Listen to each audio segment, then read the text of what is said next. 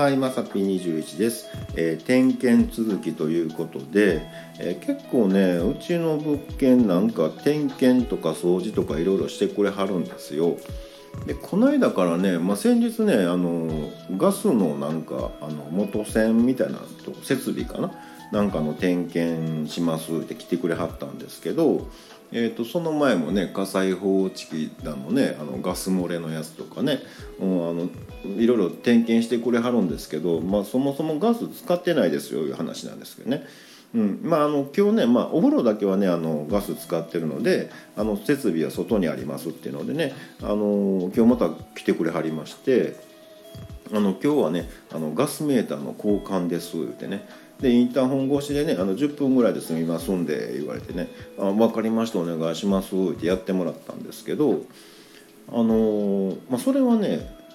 ガスメーターは10年に1回らしいんですよ。で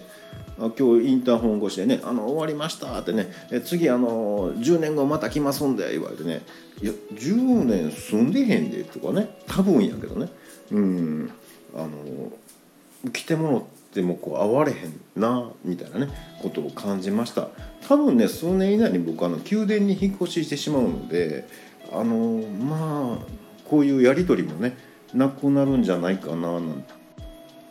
思ってます。えーまあねあの、まあ、今回ね僕あのちょっとあの設備のね方とお話ししましたけど、まあ、本来はねあの家来たちがやるお仕事なんで、まあ、今ねちょっとあの雨がきつかったんでねみんなにはねあの、えー休んでいいよってねあ今日は僕が対応したんですけどなんかちょっと新鮮やななんて思いました。えーまあ、宮殿にね引っ越ししたらもうこういうことも味わえないんかなとかもでねこれが最後なんかななんて思ってます。